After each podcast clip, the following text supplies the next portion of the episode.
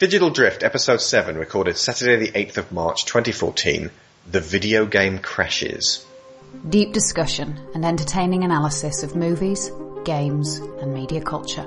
Welcome to the Digital Drift.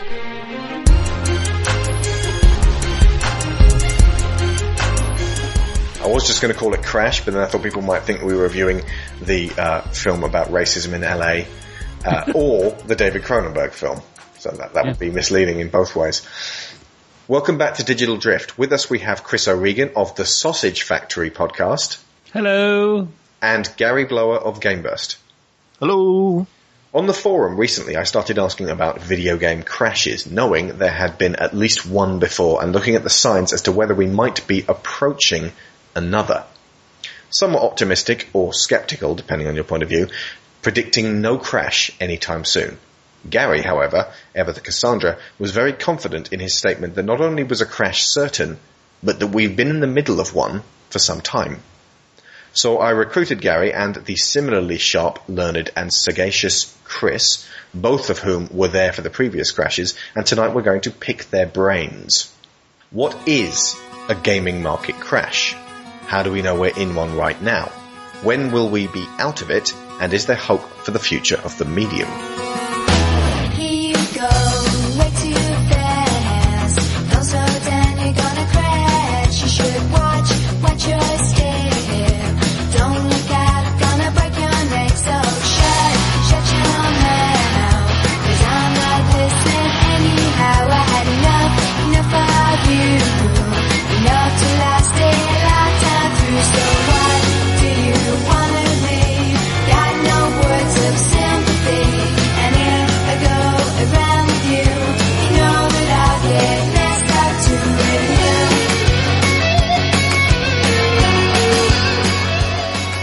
Let's start with Chris. Now, can you give us a quick rundown of the video game crash of, I believe it was 1983, and Yep. uh, there was a later, smaller one in 1992 to 93 that you mentioned to me on Twitter. How did those come about in the first place? One word. Quality. And quantity. Or, It's or lack of it? Or, or, Yeah. or if you want one word, greed. Greed as well, but it was focused on quality. That was the, really what happened. So low standards. Low standards. So, the Atari 2600 console, a VCS, or whatever you want to call it, that um, was the de facto video game console. Although there was the Intellivision and the Vectrex and the ColecoVision, there was the Atari 2600 was the kingpin, and it started out in 1976, and then it just kept on going for a good seven years. This is, you know, a long time for a video game console, and um, an 8-bit machine, pretty limited, and what they managed to squeeze out of it was unbelievable. However, towards the end of its life, in 1981, 1982, um, there was basically a big free-for-all of third-party manufacturers making games for the console. Previously, Atari had a vice grip over the machine, but then Activision appeared, and this is when before Activision turned into what it is now, and they started making games and actually giving credit to the makers of the games. That's another story for another time. But the thing is, when that opened up, the floodgates of other developers started coming in, and some pretty horrific games um, started appearing. Some of which actually were pornographic. There's one. I'm not. I'm not Beat 'em and eat 'em, Custer's Yeah. Revenge. Custer's Revenge. There you go. And that was the beginning of the end. Was of that pre or, or around the same time as Sam Was that- Strip Poker? So- it might have been around at the same time because that's 1983 sort of period. Or was that on the Speccy? Uh, That was on the Spectrum, uh, the Sam Fox thing. So this is very much a video game console crash. Yeah. Uh, we're not. I'm, I'm putting aside computer games like uh, for the Apple and uh, Apple IIe, uh, and also also for the Spectrum and Commodore 64. That's that fact. 1983 was an absolute explosion of games in that period. So putting that aside, this is about video games specifically. Sure, you on on your television, give a video game console cartridge in the slot, turn it on, off you go. May I interject, Chris? Because there is a, a relationship between the two of them. A lot of video, uh, compute, home computers were marketed in the UK, as I understand it, as I have read it, because I was too young to remember, Yes. uh, with uh, uh, the focus in advertising on your kid will need a computer when they go to college. What they don't want to be is distracted by video games. Get a computer. but that was uh, that kind of cannibalized it because the more video games uh, proliferate, that also helps and uh, uh, boosts the computer market. It was the lie The most kids in those times, I did it, said, was- "Look, I really need one. Sorry, Gary. It, I mean, it was brief and it was tied into the whole um, BBC program where Yes. you know BBC Model Bs were put in every school and. You know, it was all about computer literacy, and you had those wonderful uh, documentaries on TV, which you can still watch on YouTube. Um, Yeah. Sadly, sadly, one of the guys who, made, who presented most of those, he died uh, a couple of weeks ago. So, anyway, it's depressing, but they're worth tracking down and watching because they were they were fab. There's going to be more depressing facts coming up, I'm sure. And what's what's a bit twisted about this is, we although we said it was the lie, it wasn't a lie No, because it I mean, was true. It did the- actually make us one of the most prolific programming houses Well- or, or nations in the world. I was Carry gonna- Gary. Sorry. Yeah, I was gonna. I was actually going to mention that. So um, it was because the, the the microcomputer war was so aggressive in Europe. I mean, particularly in the UK, but I mean it's all across Europe really. Um, that one, you know, uh, Sinclair especially, um, but also Commodores soon realised that the way they were going to get massive numbers and big profits was actually was going to be to embrace games. Um, I mean, Sinclair uh, early on made a sort of sort of slight bid for it in that um, their Psion label that they had that they, they brought out a whole load of games, some of which are you know still classics today, most of which were garbage. You know, they were sort of Atari 2600 rip-offs, a lot of them. Yeah. But but you soon saw, and, and Chris will remember this, but you know, shops like WH Smith's and even Boots, when you went in there, they were just like a whole wall of video games, and they were all cassettes because they were Yeah. the Spectrum and Commodore 64. You know, the whole notion of this being these being home computers that you do productivity on was thrown out the w- window within the space of about two years because as soon as people knew they could make a lot of money uh, making games, they did. Uh, So were and- these the bedroom coders or were these um, smaller companies? both really, Both. and uh, Yeah. and from those, uh, some larger companies formed from from very small beginnings. The companies like Ocean and uh, and US Gold in the states and, and others, you know, and they really they were made up of um, bedroom coders and very astute businessmen. And within like a, a year or two, they were driving around in Ferraris. You know, it was it Or was not that- so astute. Sorry, Gary. Yes, yeah, yeah, of course. Uh, imagine anyone? Yeah. Yeah, that's Um, the that's the example of the complete excess. Yeah. So, but they were, you know, they had sports cars and they had money, and and it all happened very quickly for them. Yeah. Um, so that aside, because like I said, we're talking about people running around Ferraris. How is that a crash? But there was this 2600 going back to this quality. They just flooded the market with these video games, which were normally going for about 40 or 50 pounds a pop, no, three or four years prior to that. And then they just swamped the market completely with these terrible, terrible games. And um, people reacted to this. And there's this the infamous story of uh, E.T., the, the the video game, which I do believe is verified now. Correct me if I'm wrong, Yeah, they, uh, Gary, but made a documentary, haven't they? And it's yeah, that uh, archaeological dig. no, Nevada Desert. They actually took a load of ET cartridges and threw them into a landfill Yeah. in the Nevada desert because they just couldn't sell them because the game was made in about eight weeks, which is Five nothing weeks. for yeah five weeks. Sorry, um, but there was nothing that that sort of period was you know that's how long it took Manic Miner to make. But this is not the same thing. This is an Atari 2600. They were a pain to make games on it. It was excruciatingly difficult.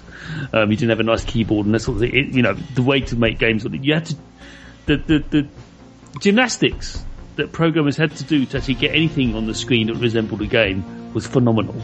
Because there was hardly anything to the 2600. Hardly anything. So was this actually um, was this the first or second generation of home consoles where you could even interchange games in the first uh, at all?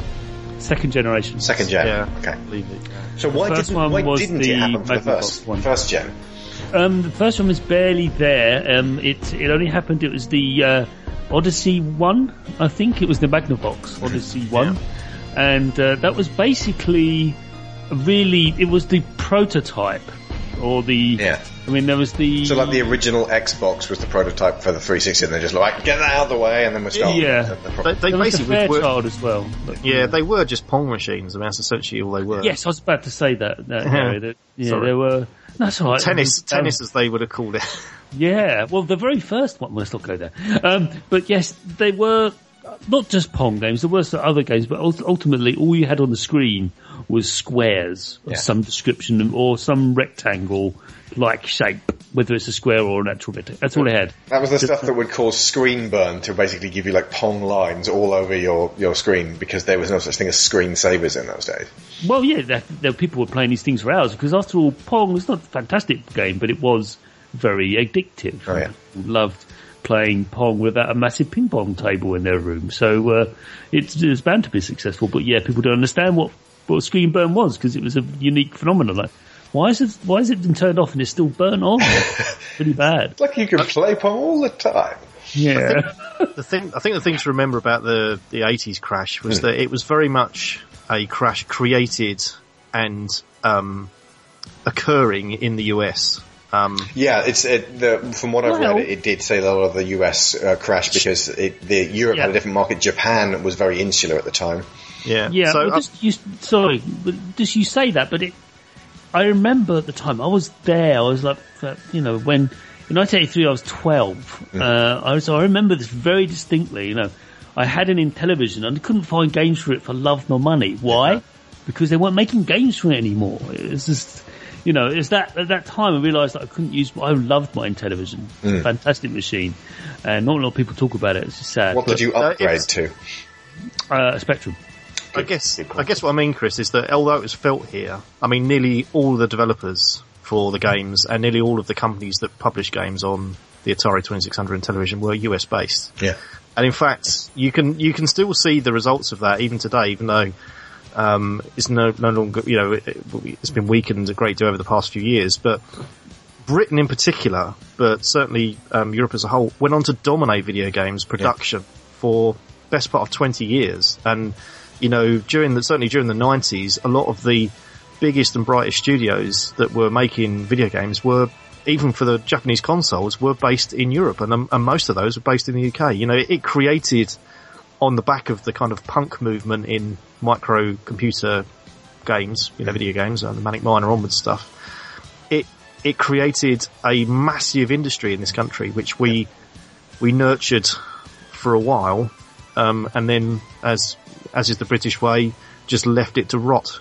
Um, but yeah, I mean, that's, that was, you know, it, it took, I would say, until the Xbox, until uh, Microsoft came into the market and the Xbox came along To bring America before that back. started to, yeah. before that started to reverse. But the fact that it wasn't really felt so much in Japan could definitely contribute to how that Japan, especially with just about to put out Sega and Nintendo, why they became powerhouses for the 8 and 16-bit eras.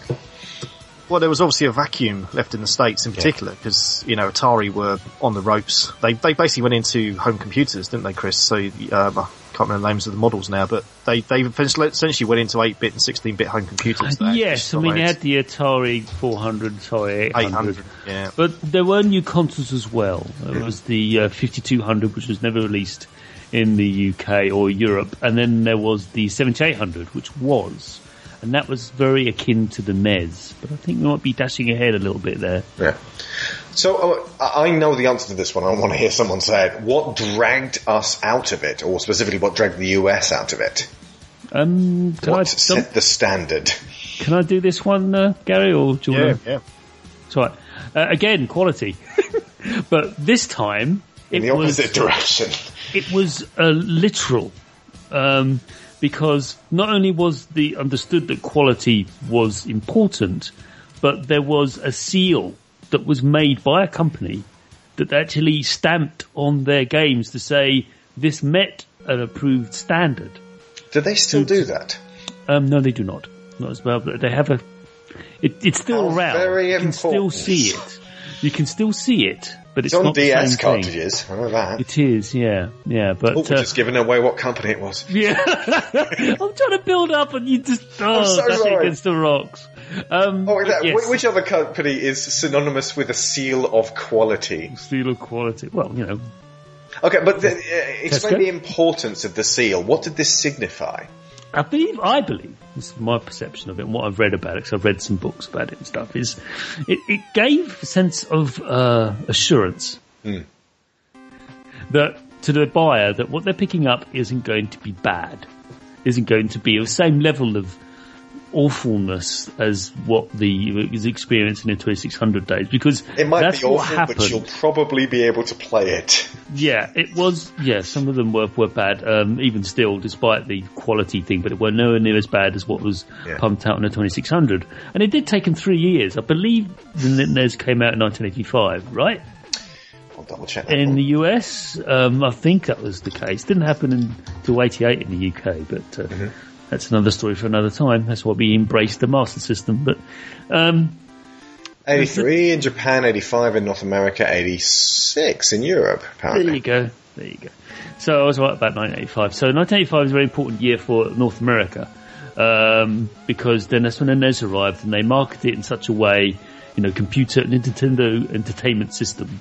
You know, tried to get away from the word computer and that sort of thing. I didn't want the family, you know, in the US and so in Japan it was the Famicom, but they couldn't have it. I couldn't call it family com- computer because it It's had, an you know, entertainment system. They even, they actually Entertainment marketed it as a toy. A because toy. retailers were getting terrified of bringing in uh, uh, video games consoles because they had no faith in them anymore. So they're like, no, no, no, it's a toy. That's why Rob the Robot. Yeah, yeah, in North America specifically. Yeah, yeah. Got to be really careful about this because I get very defensive about it, and, and, and Gary would too. Is that I've read lots of texts, and there's and, uh, there's a book called The Ultimate History of Video Games. Oh, It's yes. because Yeah, it is. it's just. 100%. If it didn't happen outside North America. It no, didn't happen at all. if it didn't happen in the United States, let alone North America, United States, it didn't happen at all. It was, oh, it's horrible. Horrible book. Um, don't, don't read it. It's, Well, maybe they just need to retitle it "The Complete History of Video Games in the United States." Yeah, that's what everyone says. If you go on, you go on Amazon, you just look like, yeah, that's what it has to be subtitled in the United States. But honestly, anything it didn't happen, if it didn't happen in the United States, then it didn't happen at all. Well, how Very- did Nintendo even get their console over there since Japan doesn't exist? It's like the George Bush map of the world, isn't it? Here be dragons Yeah. everywhere. extraordinary. So But- yeah, Nintendo come along. They released this console. They put out a, a seal on it. It, it Yep. wasn't just the seal. They also, as I understand it, made a very clear statement to the third-party developers. You may d- develop five games per year. Make them five good ones. that's right.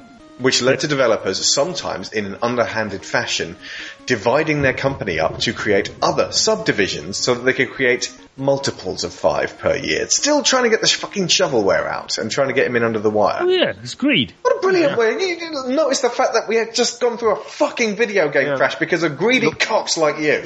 This is going to be a, uh, uh, an ongoing theme, I'm afraid, in that lessons Hmm. are never learned. Yeah. No, history has a tendency to repeat itself in all the time. And Why not just make five good games a year and go, okay, let's suck it up, put the effort in. because it's hard. It's, expensive. It's expensive. That's the problem. Of It takes a lot of effort, and it's expensive Why would you want to produce an inferior product? because it sells apparently initially, and then people you know realise that it's it's arse.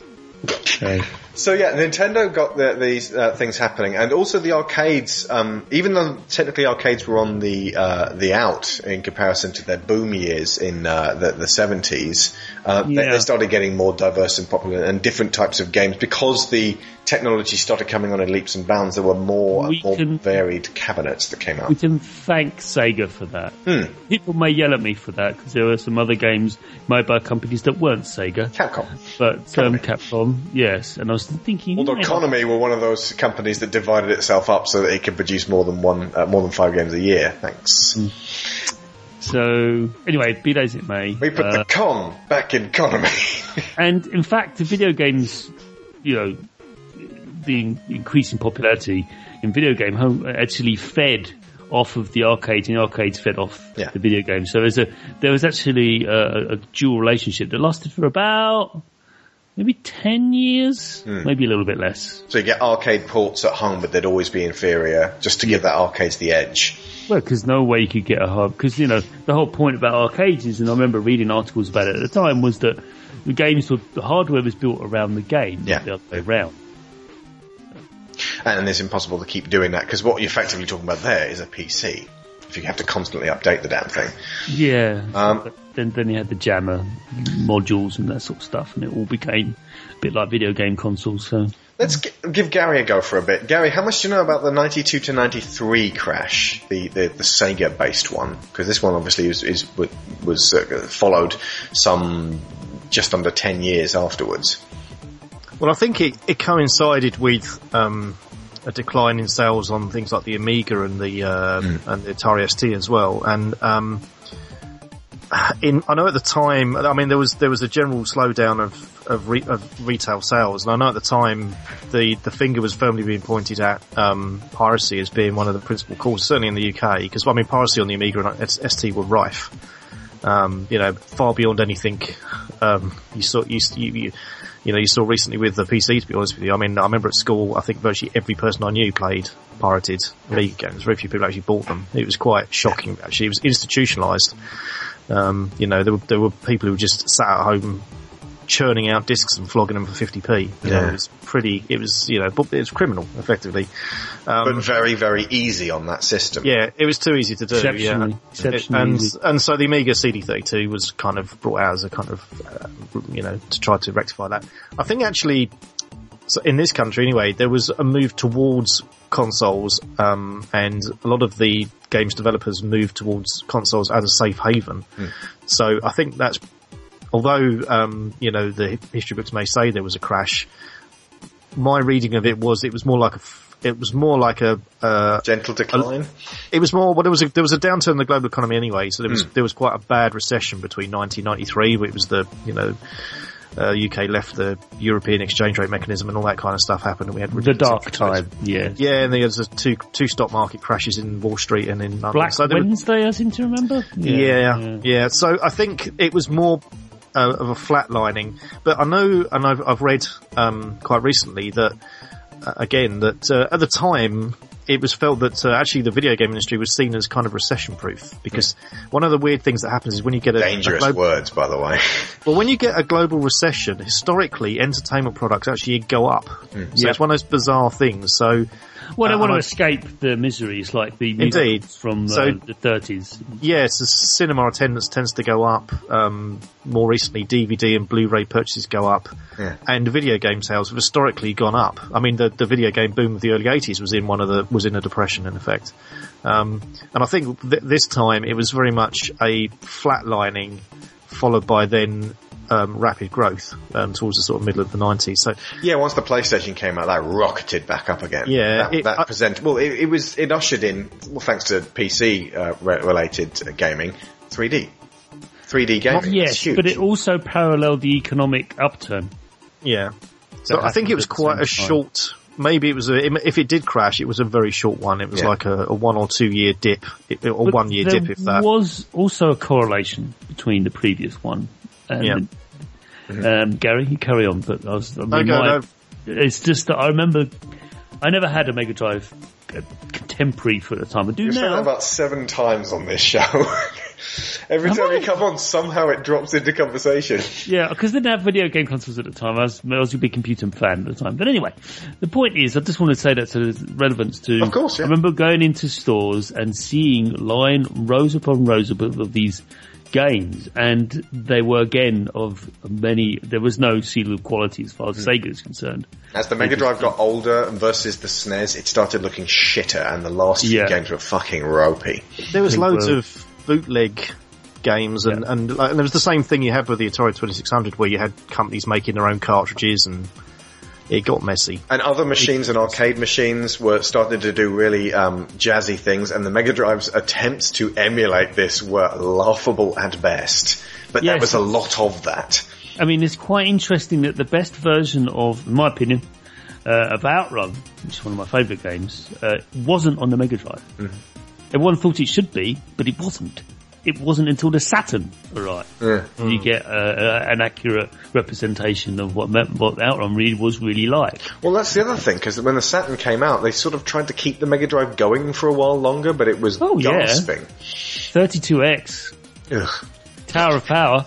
It was like a, just a pair of, um, what are they called, those uh, defibrillator paddles. You just clang that down. The, like, Oh, clear! there were some good games on No there. good, it's dead. Racing, Virtua Racing was good on it, and uh, Virtua Fight wasn't Oh, too bad either. But Yeah. I've actually I actually played that about a month ago because I've got one. It, it's it's it's functioning perfectly well, and uh, yeah, it's it's uh, but yeah, for the most part there were there were some bad games, but uh, it was that's what happened towards it. I mean, ignoring that, you know, you're right, putting um, uh, charger paddles on the on the on the Mega Drive. It was a phenomenally successful console. We cannot deny that. And they had to do everything, and just like the 2600 was a phenomenally successful title or machine, I should say.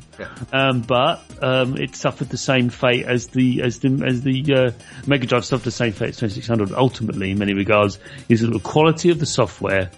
Um, you know that and the progression of technology, but the quality of software killed it. You would think and you would hope that by the time it gets to the end of a console's lifespan, that uh, long-standing developers would know what the hell they could do with it, and you'd start to get better games, not worse. this isn't about quality. Well, this is not about better game. Well, this is about people investing money. Yeah. And like Gary said, in the bootleg machines or bootleg cartridges and people were making their own. It was just shovelware. Yeah. Anything to get out the door because you want to exploit the vast install base that now exists towards the end of the console's life. Yeah. There's It this was, exploitative nature, really. it's the classic movie tie-ins and uh, But yeah, just, um, since garbage rip-offs of Nintendo Shaq games. Fu. we mentioned Shaq Fu quite a bit on the forum recently, the, the game nobody wanted remade, even Shaq's mum. um, but since '93, if you consider PlayStation, then PlayStation 2, then PlayStation 3, say up to uh, 2006, 7, 8, or 9, we're, we're going to need to get work out where the peak was. There has been a growth of interest and uh, purchasing power. But it's been exponential. It's, it's, it, it, It's gone up it, and up. it doubled. It doubled. So, And the handheld market as well exploded. Yeah. Obviously, the Game Boy was huge, but the, the, the DS and the Wii, by the you know by the end, by the peak point that we're about to talk about, the Wii had cracked open the existing uh, core user base and started drawing in everybody else. And I think that might be the problem. But, or one of the many problems that we're facing. Uh, but um, Gary, since this was your theory to begin with, when Yeah. was the peak? Uh, 2009. there we go. Easy, easy to answer. okay, uh, so uh, you, you showed me a chart where it was just basically um, Enron, the Rider Broken Dreams, coming down from Yeah. 2009 and just this, this plummet of how much the industry has been worth since 09. Um, how, how did we get to it? what? How did we get to 2009? How did we get to 2009? Specifically, what resulted? Uh, what had happened up to that point that meant that there has been decline since then for the past five years? I would. Um, I, well, Don't say the Digital Cowboys podcast. no, not at all. Well, I mean, the, the, I think the answer to that question is how did it start? yeah. Um, and for me, that would be the s- uh, PlayStation. So Yeah, I was going to say it's, it's PlayStation. That's the thing that kicked it all off, and That that, was momentum. Yeah, it, that momentum was kept all the way up to to 2009, and then uh, you talk about the success of the Wii and things like that. I mean, they they they come on the coattails of that basically. Yeah. And that was despite the industry, actually, sometimes, uh, especially PlayStation. They seem to be, played, launch of PlayStation 3 was us witnessing a company that wanted to self-destruct. 599 US dollars. yes. You'll and, get a second uh, job for this. That's right. There's and, uh, nothing that could go wrong here. and then uh, only, you know, five years, well, yeah, for, for seven years later, Microsoft um, took that role on instead. Um, but that's a discussion for another time. Or is it? I don't know. I don't know if it's contributory. Yeah. Um, I've got so- a. Sorry, just to put something in context about you know what we've you know you, you sort of alluding to there, Alex. I, I think one of the um key things was the inflated expectation that was reached as a result of all of that. So, I mean, as Chris said, because the PS- PS3 came out and it still in the end turned itself around, there was this view that the industry was bulletproof. And I'm sure there are absolute parallels to how things were back in 82, 81, 82. It was very similar.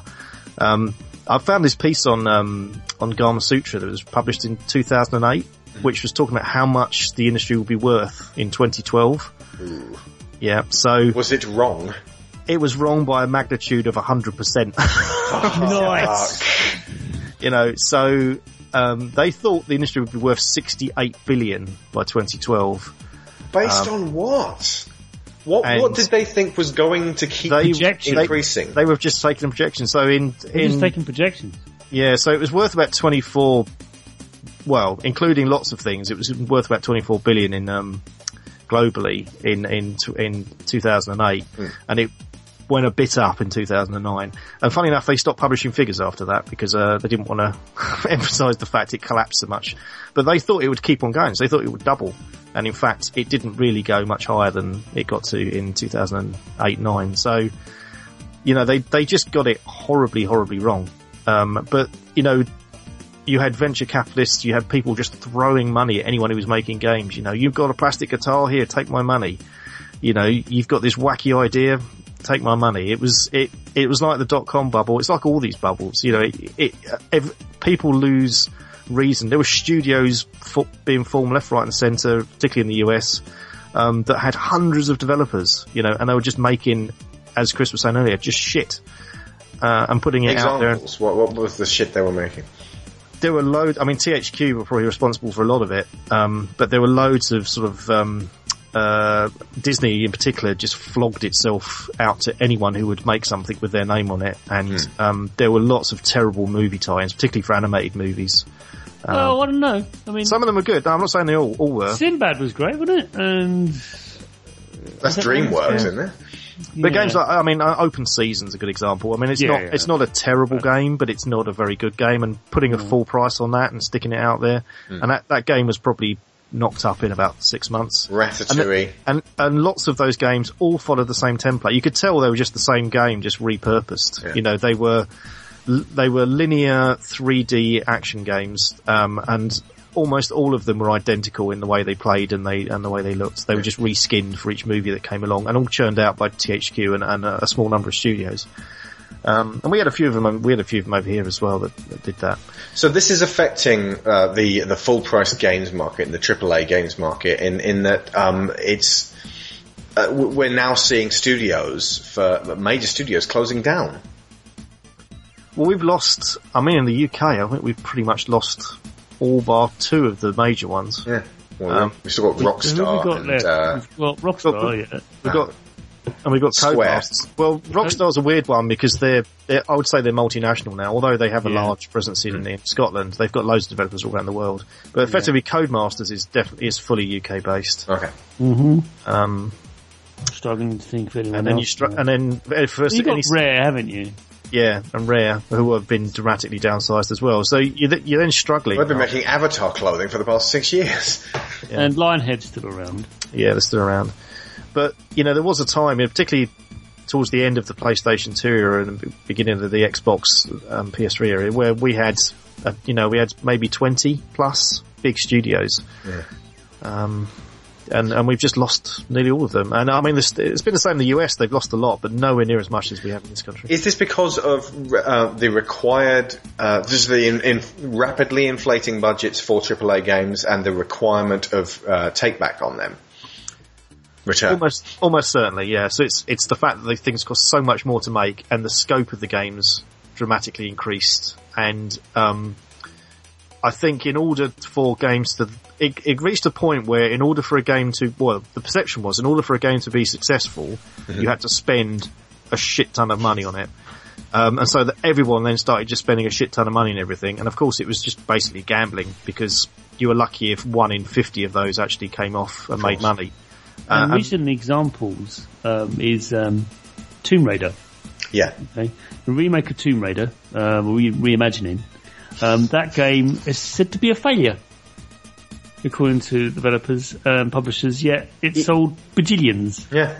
Sold bajillions, was really good, critically Yeah. acclaimed, Yeah, didn't take back as much money as, say, Battlefield.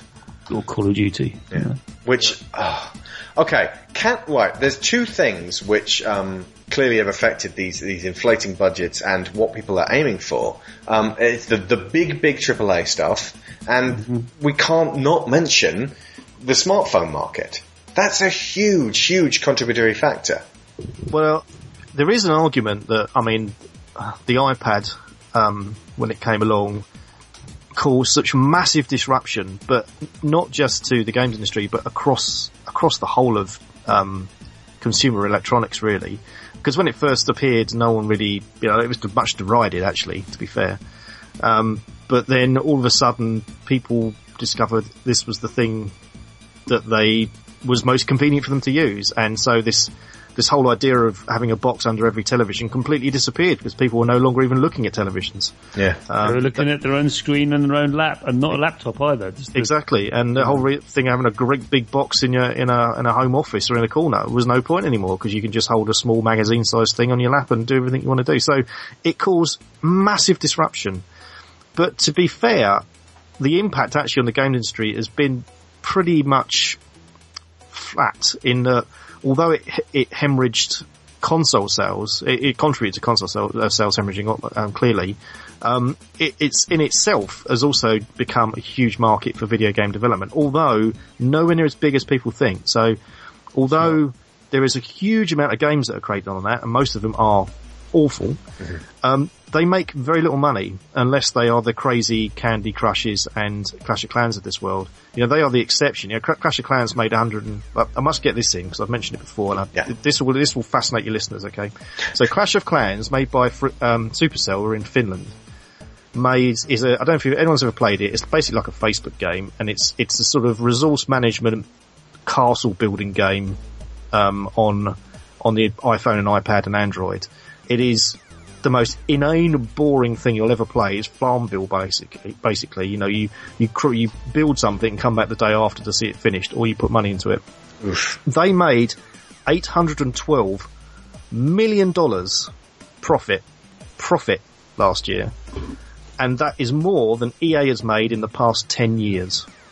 So when you, when people get uh, angry at EA putting out crap like Dungeon Keeper, And call You them have the to- worst company in the world. you have to step back and think to yourself, but of course they would, because they're looking at, at um, Supercell and they think to themselves, what the fuck have we been doing for the past 10 years? These Muppets come along and make more money than we've done in 10 years on like uh, a hundredth of the budget and are raking in the money. And so they think we'll have some of that.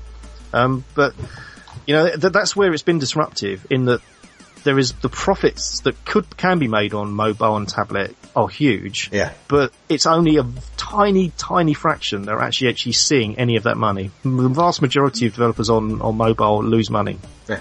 And there's a there's a wonderful image that I'm trying to find now, but there was um, a great uh, image of someone um, showing uh, all the Clash of Clans clones, Yeah. and it just goes on and on and on and on. It's all like you know, I won't name them. Actually, I know I won't name them, but they're just, they're just the same game reskinned in a different way, but it is the same game over and over again, and uh, it's pathetic, really.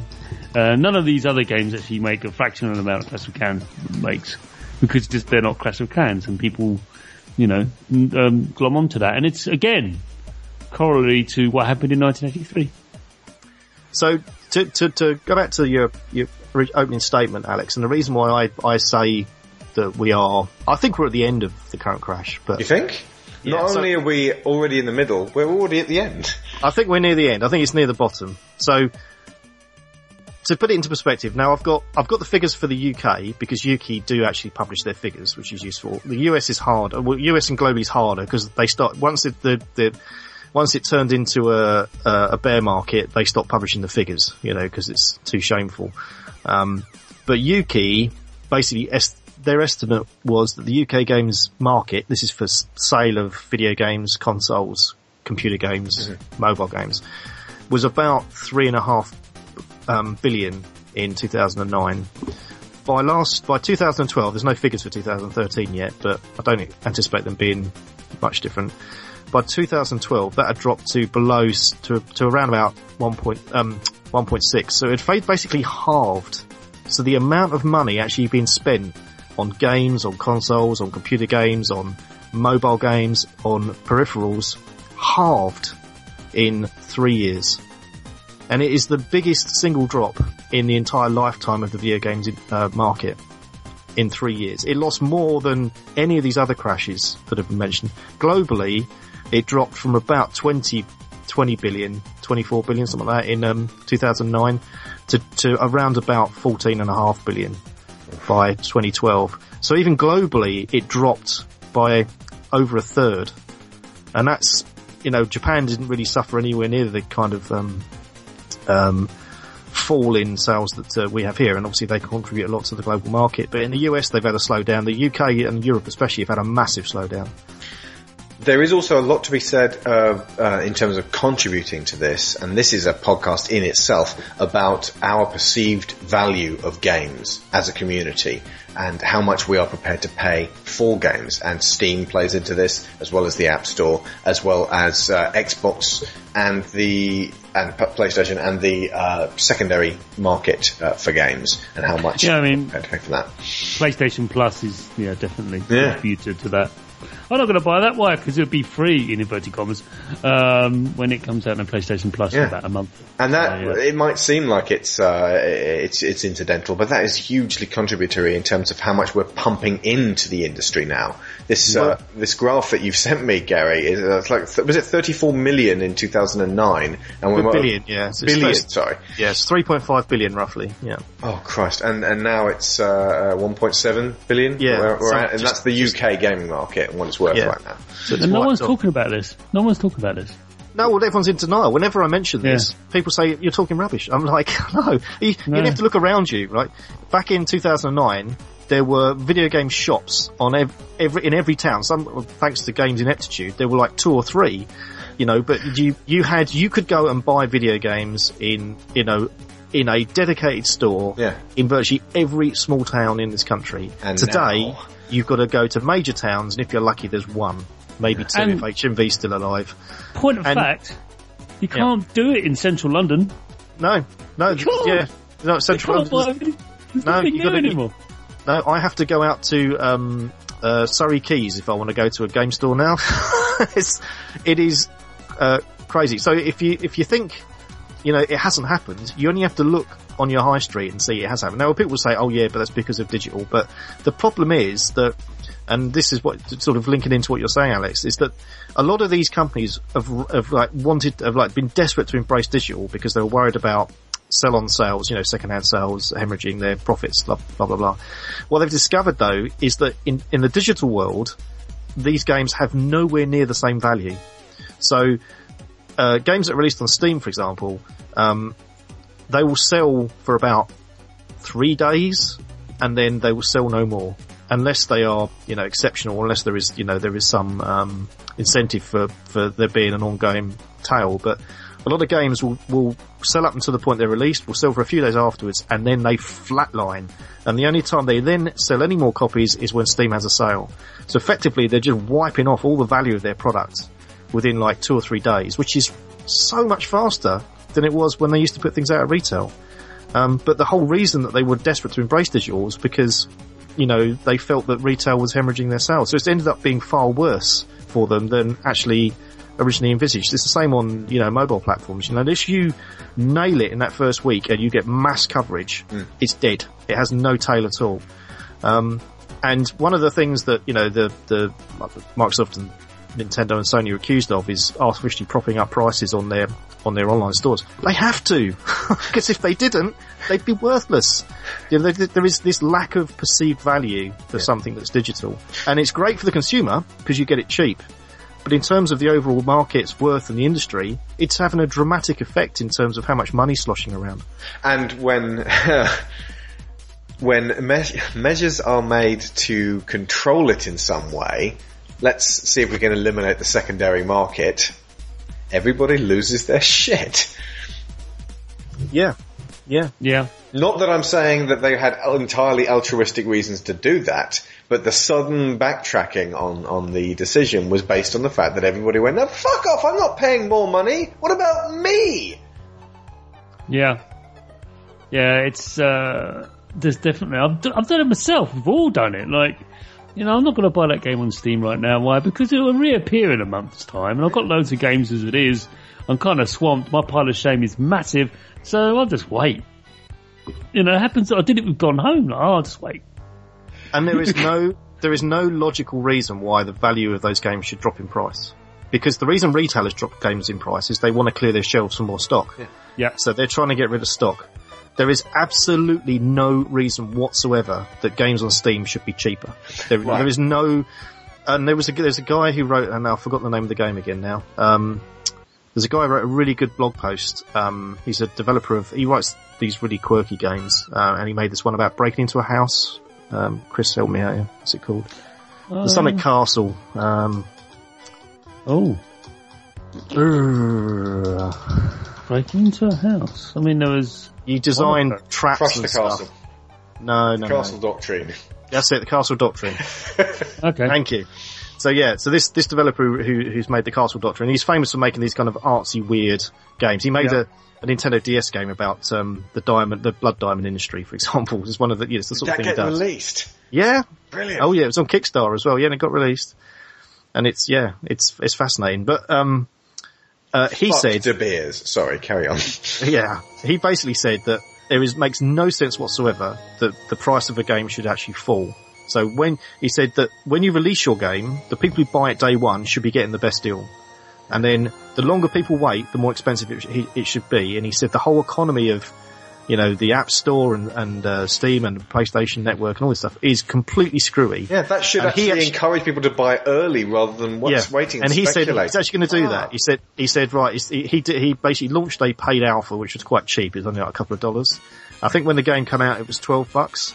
He said, but after after a month, it will go up to fifteen, and by the end of the year, it'll be twenty, and then it won't go up anymore. Nice, but, uh, because then you're going to get fuck all in the way of sales after that Yep. anyway. So, So if you well- want it, get it now. And um, it, That was would- absolutely right. that takes balls to do that. But if everyone started doing that, then that would revolutionise the industry straight off. it would Would re- people would actually buy Yeah. when it was released, not wait around It- it's- for it fire makes sales?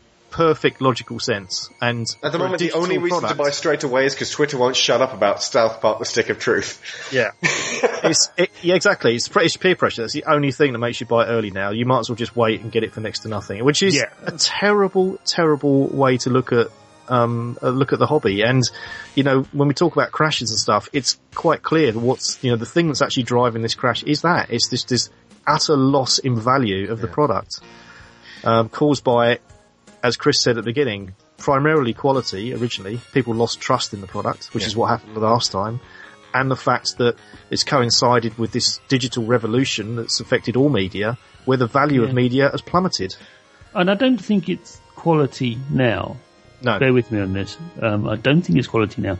I think it's now it's a new thing, which is you know, because of the world we live in, this online world we live in. God, that sounds pretentious, but it's This um, this- online this- world we live in. yeah, yeah. This this this strange um, thing we have is that you know you can download these games, um, and uh, that's there's a perception of well, it's just data, isn't it? Yeah. It's just there's no tangible thing, and Costing you anything, so it shouldn't cost me anything. that's right, yeah. And there's that's, that's an argument for another time, but uh, that's how. And then of course we have other business models where, in many many cases, uh, it's almost to the point where developers who sort of perceived to be giving up, are going, "Fine, we'll give it to you free," kind of. So then we'll give you part of the game free, but the rest of it you have to pay for. Pay for it, you fucking rip-off merchants. I'm not playing your game. Exactly. Well, you know, and when it comes to games like Dota 2, that does actually work when people don't have to, you know, Path of the- Exile and stuff like that. There's the misinterpretation that your patronage is worth something to the hmm. developer. That you playing the game should make them go, I thank my lucky stars. Thank you, kind master, for playing my game. Fuck off. you are privileged to be able to consume this entertainment. Yeah. yeah. I mean, it's this, it's an expensive thing to do. You know, I've, I've you know I've worked in the software industry for nearly twenty years. Um, obviously, I've I've only briefly worked with games, but I'm, you know I've made other things. Um, like if you get arrested in Gloucestershire, I wrote part of that system the police use. You know, but and it is horrendously expensive to do something noddy like that. Yet, let alone produce something as complex as a as a AAA video game. You know, they are horrifically complex pieces of software to actually create. Yeah. I mean, look at Uh, Battlefield 4 and an abortion that's become. and yeah, and, and I think people's perception of the value of what they get is is somewhat um, fucked. you know, it's, people just don't understand you know, they, they, they turn their nose up at, you know, paying 30, 40 quid for something, um, which has cost, you know, a good example, um, Grand Theft Auto 5, I think 250 million dollars it cost to make. Yeah. 250 million dollars. That's more than most, mm, you know, Michael Bay movies. And it's then an insane suddenly, amount of money. day one online issues. Fuck Rockstar! They're a bunch of thieves. Yeah. Why didn't they tell me there'd be the day one online issues? See, what I what I find more cynical is the, you know, I you know I'm openly anti these the the the fleecing free to free to play games. So I'm not including Dota and the like. I'm, I'm more like, the, especially on mobile, which is just dreadful. Yeah, Dota Because- and Path of Exile and stuff, they're a different beast. We yeah, they're different about, beasts, yeah. definitely, and they're very upfront about costs, and the costs are embedded in optional purchases and all that kind of stuff. But the, you know, a lot of these mobile uh, free to play games where on mobile we've actually seen what could happen to the entire game industry over a very short period of time because it, it's the explosion of mobile. I mean, I worked in mobile game development back in 2000, and it was like. It was Snake, basically. You know, it, it weren't very specific. They were Java games, and they were rubbish. They were terrible. you- we we charged like seven quid for them, you know, Yeah. and they used to take about two weeks to make. So again, the the the propensity for the games industry to try to rip off its its customers was has been has been there all along. Oh, yeah. But um, you know, we've seen in the mobile space that um, you know uh, when games first started appearing on the on um, Android and, and Apple Apple phones, um, they were like three, four, five, six quid, and people soon started to turn their nose up and say, "I'm not going to pay six pound for a mobile game."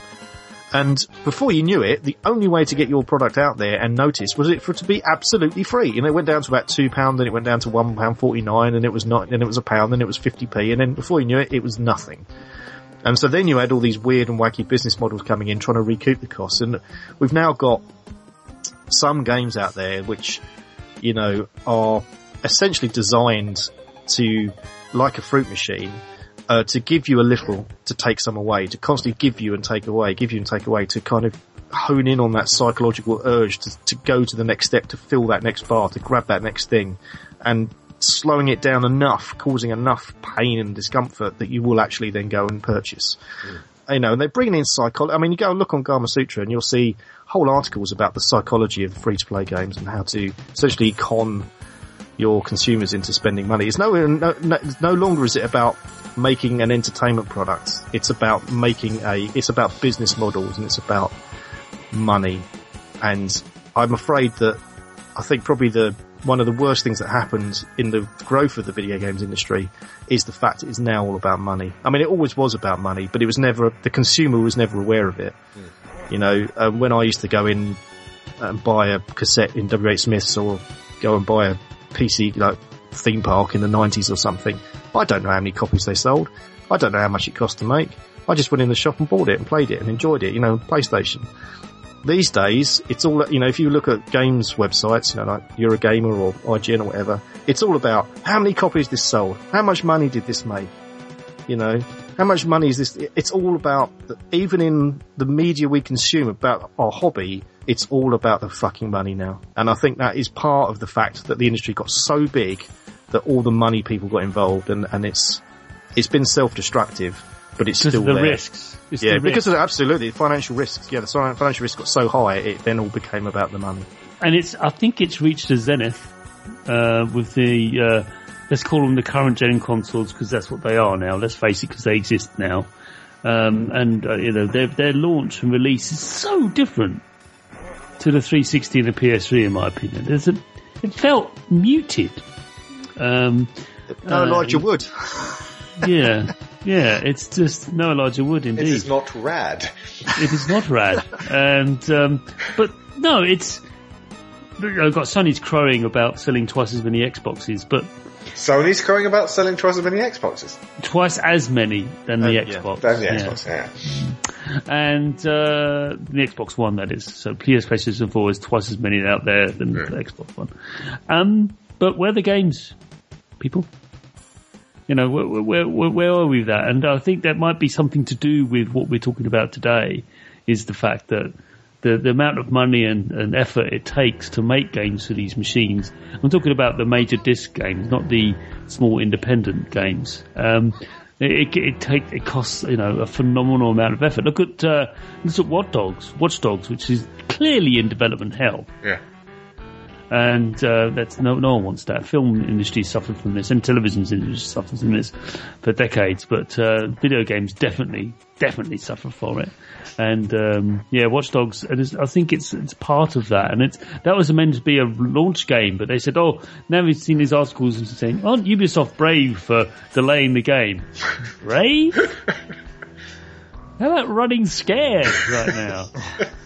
Have you seen the latest trailer for that thing? Don't, don't. It's horrible.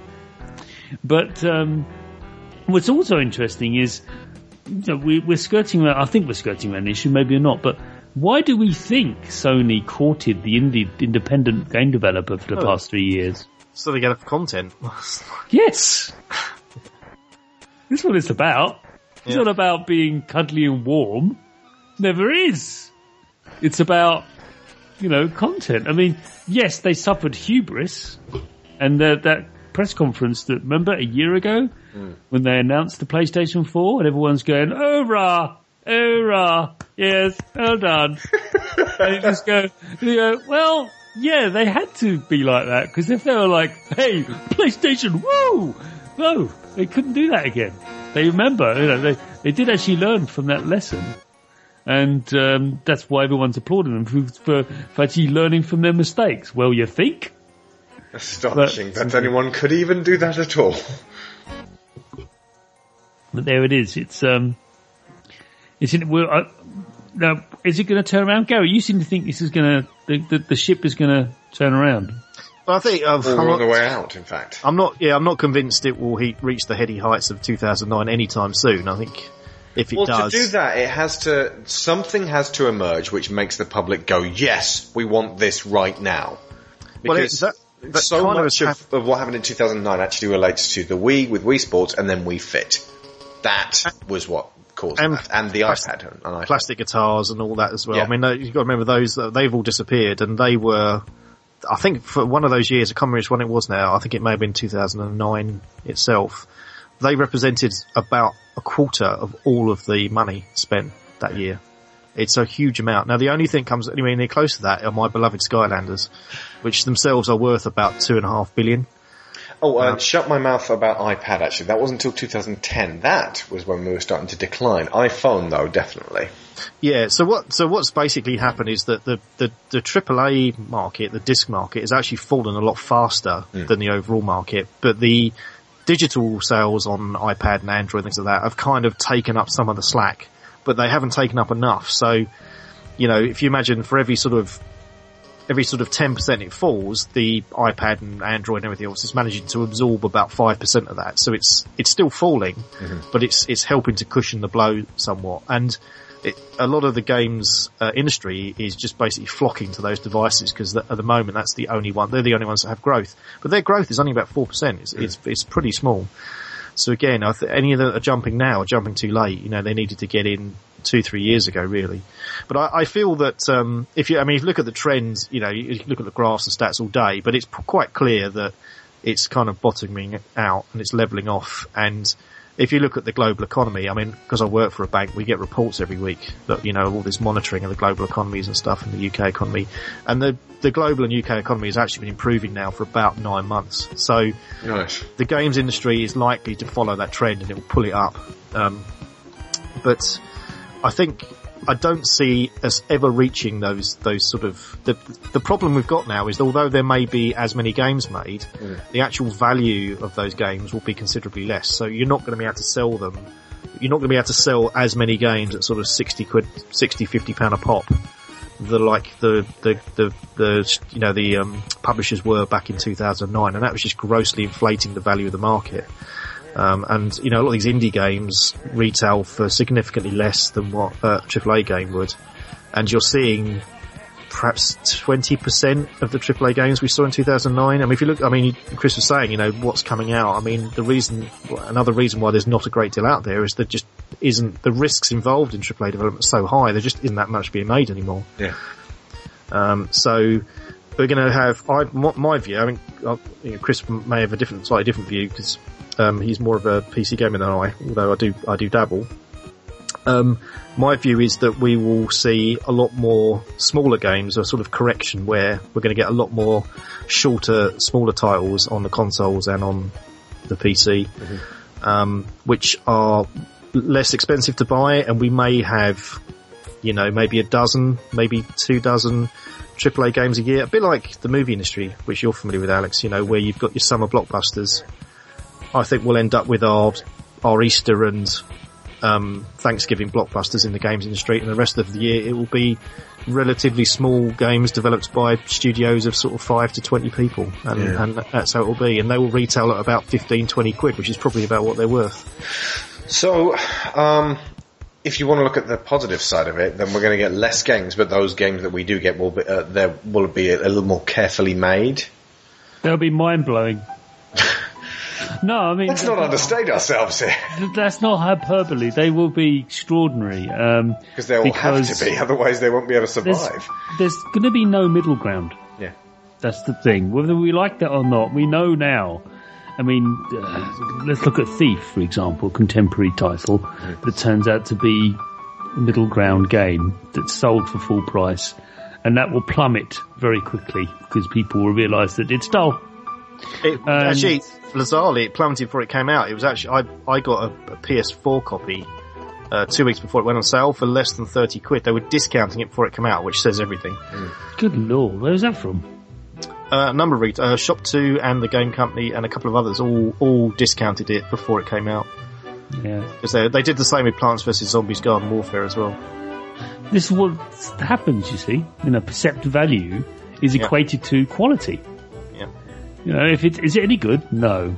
Well, you know, people will go out and buy. Amazingly, you did pay fifty pounds for things like Battlefield, uh, and when it works, it is actually quite entertaining. Um, very entertaining. It's a Battlefield game, of course it is.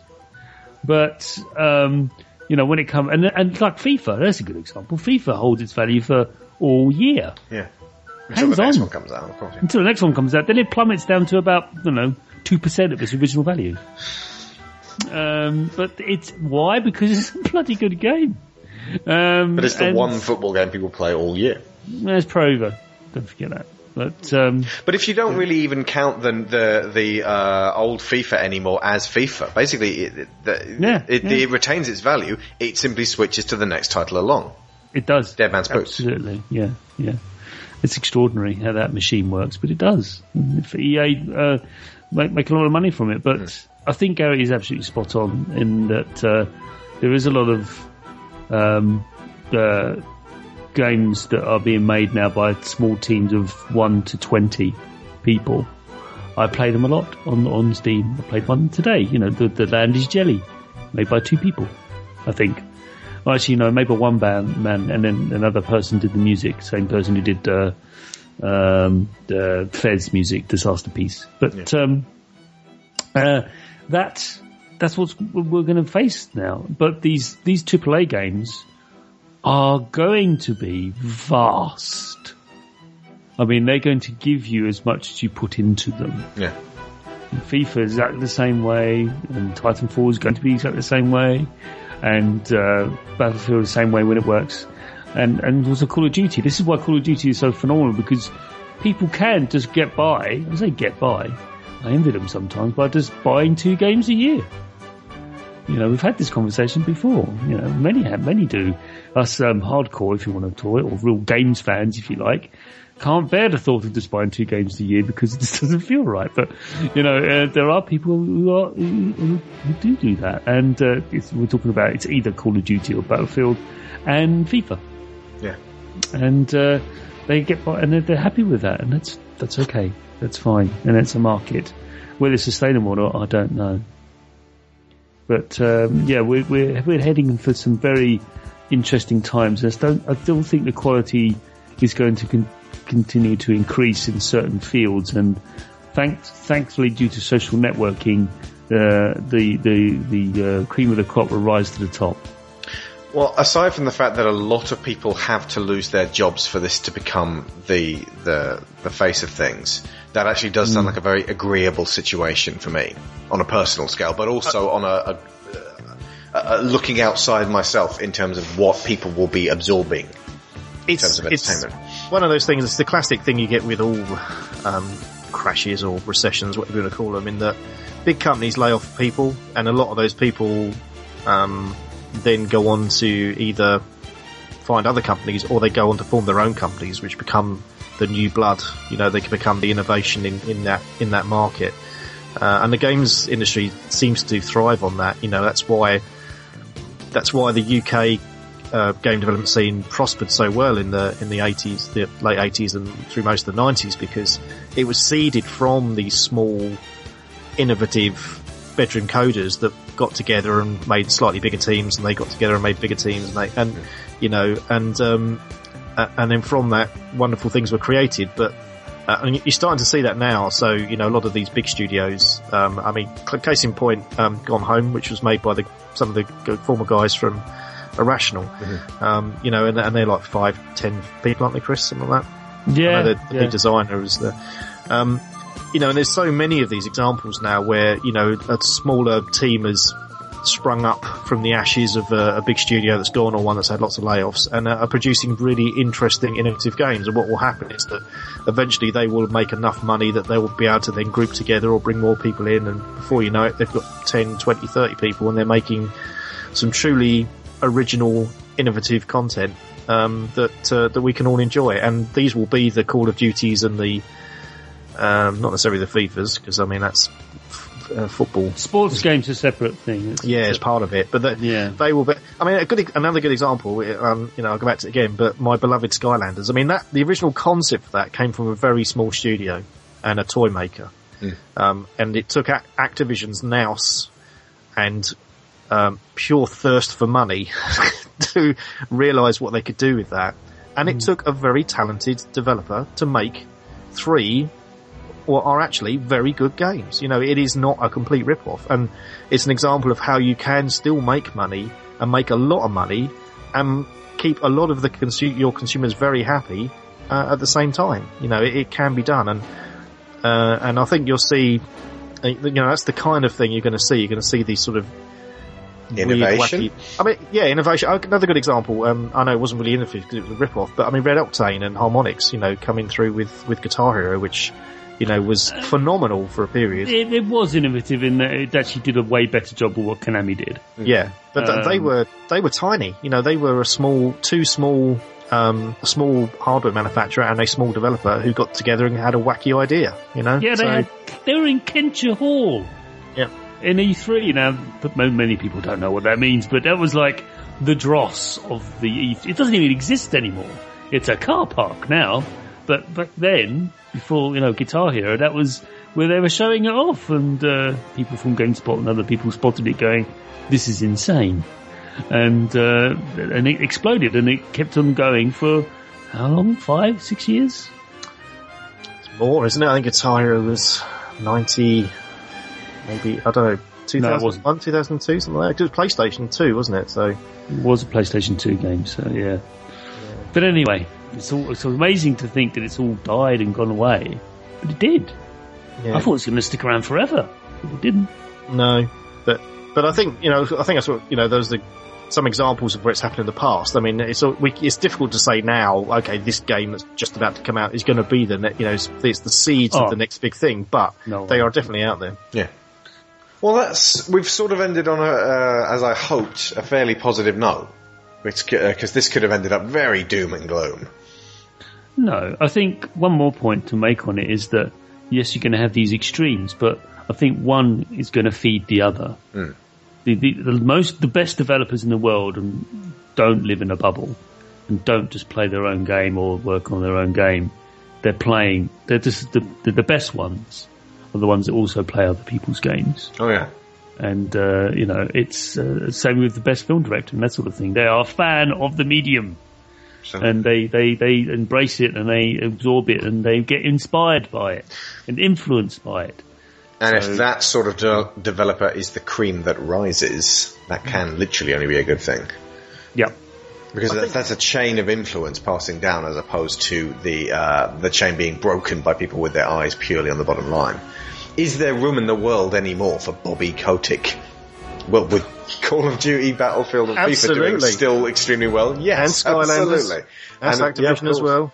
yeah. Oh, yeah, absolutely. I mean, much as he, the man is derided, he's a very astute businessman. Oh, God, I hate hearing that over Uh, again. It's a sad we, truth. I'm afraid to say we need the EAs and Activisions, you know, because Yes. um, they are investors as much as they are um, publishers. And although EA has been putting its dipping its wick in some very murky waters, um, it at the end of the day is still putting out some of the biggest, like Titanfall and FIFA, still putting out and Battlefield some of the biggest games out there. Yeah. Um, I would also take a a fair, a, a good uh, amount of comfort from the fact that the PlayStation 4 has done much better than anyone anticipated, Yeah, everyone was saying no one's going to have enough money to buy the new generation of consoles. showing some degree of health and demand in the in the in the consumer market, and also the fact that the PC Mac um, uh, gaming sector has also dramatically improved over the past sort of five years. Actually, coincided with the the fall everywhere else. Because I mean, if you remember back in 2008, 2007, 2008, the PC gaming has been written off. Yeah. Thanks largely to the fact that Microsoft was doing its best to drive it into the ground. Um, but um, you know, thanks to, to the persistence of Valve and, and the, the rise of the indie game scene, that kind of rescued it. But that's you know that's going great guns as well. So there is there is there are lots of positive signs of growth everywhere, which is why I feel quite optimistic that It's still would- a terrific time to be a fan of games. it is. really it's still is. bi- it's actually the industry's still bigger than it was when the Genesis Mega Drive was around. So it's worth bearing that in mind. So even though it's had a massive fall, it was very much a bubble that had to burst. It's Um, still making lots of money, just not as much as it used to. no, to a- Everything goes through peaks and troughs, and we're just going through an interesting. We're in the bottom of an horrible, well, interesting trough. I say it's not horrible, interesting trough. I hate the word interesting. It's the, Yeah. it means the opposite of what it says. it's like, well, Well, actually, okay, Chinese- elaborate upon the. Chinese proverb, isn't it, about interesting times? interesting times, yeah. The, the Chinese using the same word for crisis as they do for opportunity. okay, so on that note, Christitude. And thank you very, very much, you two gentlemen, for coming on the uh, show. Uh, Chris, do you want to tell us about the Sausage Factory? Odd name for a show. It's a podcast that's hosted by Spong.com, which I write for as well.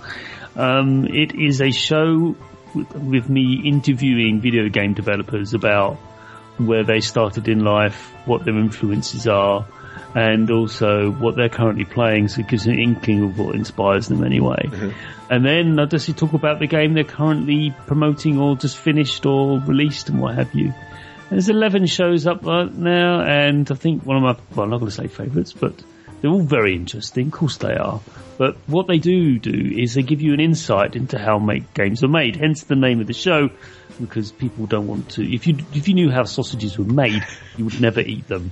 Um, but um, this is the same thing. A lot of video game developers blurt this phrase out it's like a sausage factory making a video game, i.e. it's not interesting, you don't want to know. If you knew, if you knew how games were made, you would never play them. Yeah. This is a misnomer, it's because people do, are genuinely interested. Uh, and I remember teasing out of the makers of OlliOlli on the Vita, um, why did they have this bizarre control mechanism? Why is it so painfully difficult?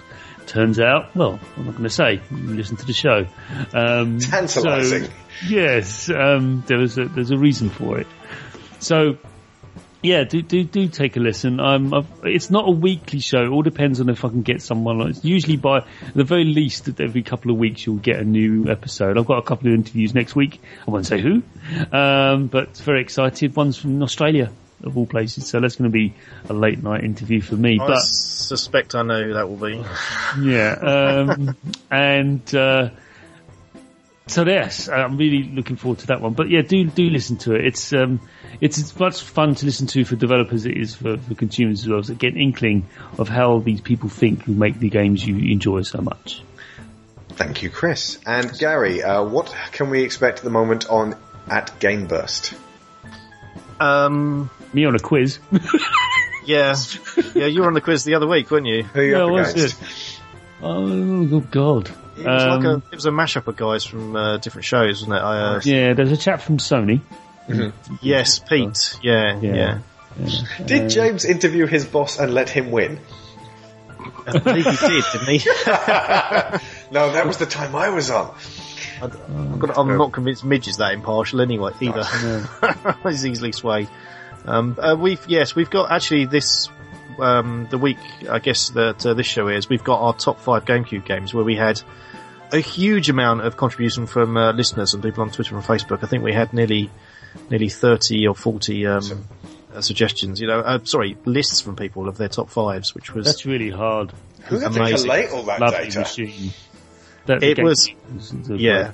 It was, it was. So yeah, it's just, we're running a series of those this year actually, where we're um we're going to list our favourite games from some of the consoles that tend to get overlooked. Um, over Would you recent do the. Saturn? Would you do the Saturn? Yes, um, I've got a Saturn, so yeah, we yeah that's Oh, one. yeah, so so I, but you know. I mean, a lot a lot of a lot of shows look back at the Dreamcast or the PlayStation No, Two or the easy. PlayStation, It's And, uh, yeah. Whereas the GameCube just seems to be often overlooked. It's like an unloved cousin. You know, it's. Uh, it's a actually, shame. the Xbox is a bit overlooked too, isn't it? Uh, funny enough, that's the next one.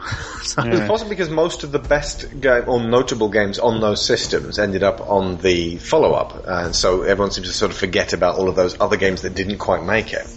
Yeah, Yeah. like like Blood Wake and Cel Damage. And uh, did Eternal Darkness, Sanity's Requiem, did that end up on the Wii? No. There you go. Then. No, I'm not even sure anyone actually even owns the rights to that anymore. I think that's that's it Well, for the- that game. Yeah, and then there's the Lovecraft estate on that.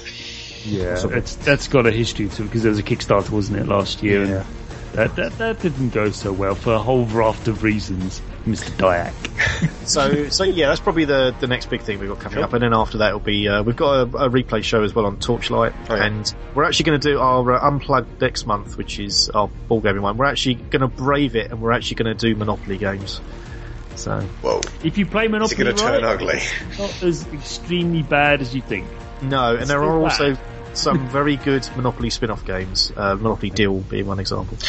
On that note, actually, both of you gentlemen are coming to uh, this year's DriftCon or Gplex, which will be in Lincoln on the 3rd and 4th of May this year. Uh, email in or uh, jump on the forum or Twitter if you want to find out how to get in on that action. All kinds of board games, and uh, the the fact uh, this is really what um, a lot of uh, uh, Gplex has been about in previous years. The uh, the being able to meet up and actually play physically with other people in the same room is a huge deal, and Yeah. uh, it's one of the things people people love it for. So uh, yeah, thank And you, we- Gary, again for organising that, and thank you, Chris, Well- for jumping on. We can exclusively reveal this this year for the first time. We will also have an RPG, which uh, Chris will. here is going to DM. I am. I'm going Awesome. to be um, hosting uh, Dragon Age RPG. Ah, uh, yes. because uh, you know I thought, well, a lot of people are going to go there familiar with video games, so this is a pen and paper RPG um, interpretation of a video game. How long of a session are we talking about here? It's about three to four hours. Okay. It's, it, it'll be an uh, evening, you know, Yeah. uh, enjoying an uh, after dinner cocktail type uh, type Oh, deal. cool. So Yeah, it should be good fun. Looking forward to it. Nice, exciting.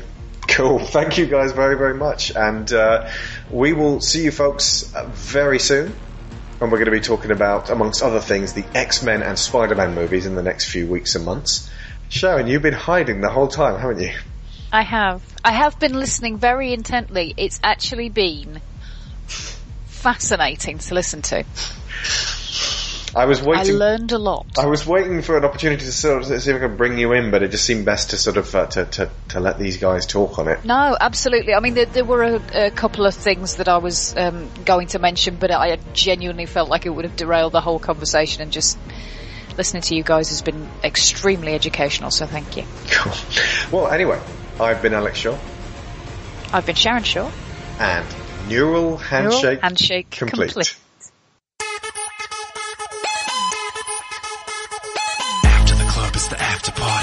After the party's the hotel lobby. And after that, you know it's Diamond Chris. And after that, I say, excuse me, miss. And after that, we going back to the room. And after that, she's gonna leave real soon. And after that, I crack one more beer. And after that, I just stare in the mirror. And after that, I start freaking out. What the hell am I doing with my life? Cry on. Order room service, get my apple pie on. And after that, I just walk the streets. A homeless dude throws up on my feet. And I see just how pointless life is. Full on existential crisis. Tear off my clothes and scream at the sky. Fall to my knees and ask God why. Nightlife is killing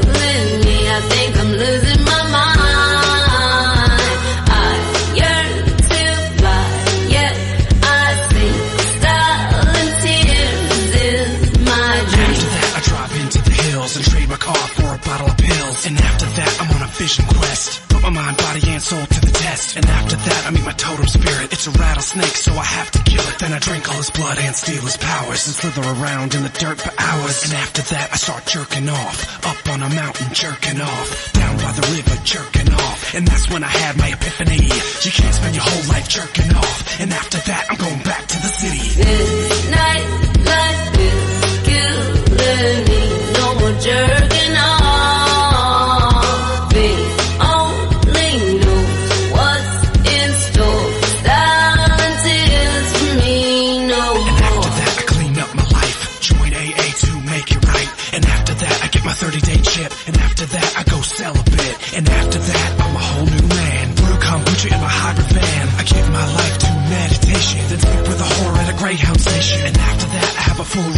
and lose my hand in a game of craps. And after that, everyone calls me Claw. And after that, I work for Tim McGraw. Hey. And after that, I pass out in the sewer. Meet a giant fish, fuck his brains out. And after that, I'm filled with shame. No one but myself to blame. Nothing in my heart but pain. Next week, we're gonna do it again. This night, life's cup smokes in me a badger in.